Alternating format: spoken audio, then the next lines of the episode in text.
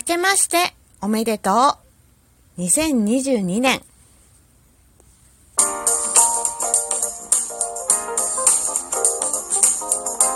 和のねえこれってどうなの？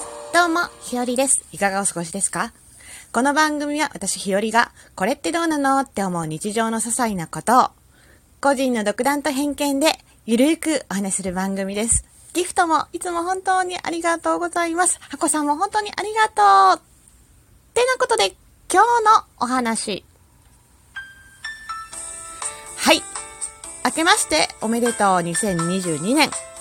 皆さん、明けましておめでとうございます。イェイもう改めましてという感じになりますが、あっという間に2022年を迎えました。いや、ほんと、寒いですよね、年末から。お正月寒と思ってます。はい。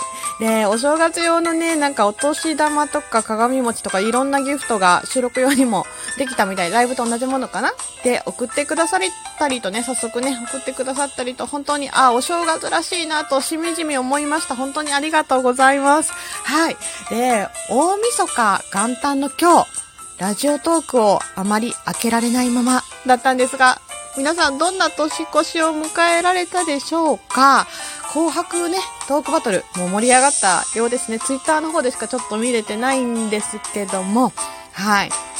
でね、まあ、この年末に毎日収録を卒業された方がね、数人いらっしゃって、その収録を聞いたりして、まあ、ちょっと寂しいなとなんか自分なりにね、なんかこうしみじみ思ったりしました。でももう現実的にね、忙しくなっているのは私日和も同じだなぁなんて思いながら、毎日収録が上げられてなくても、ライブができていなくても、まあ、とりあえず、このまま あの、同じ形でいくかなと思っています。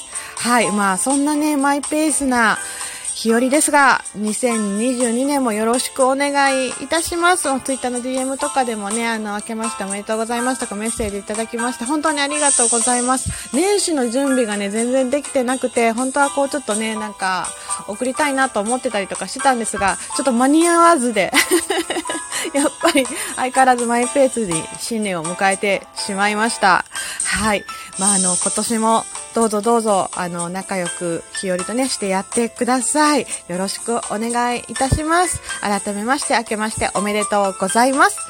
てなことで、今日のお話、明けましておめでとう2022年というお話でした。最後まで聞いてくださってありがとうございます。また、いつものようにお会いしましょう。ではではでは、また。じゃあねー。ひよりでした。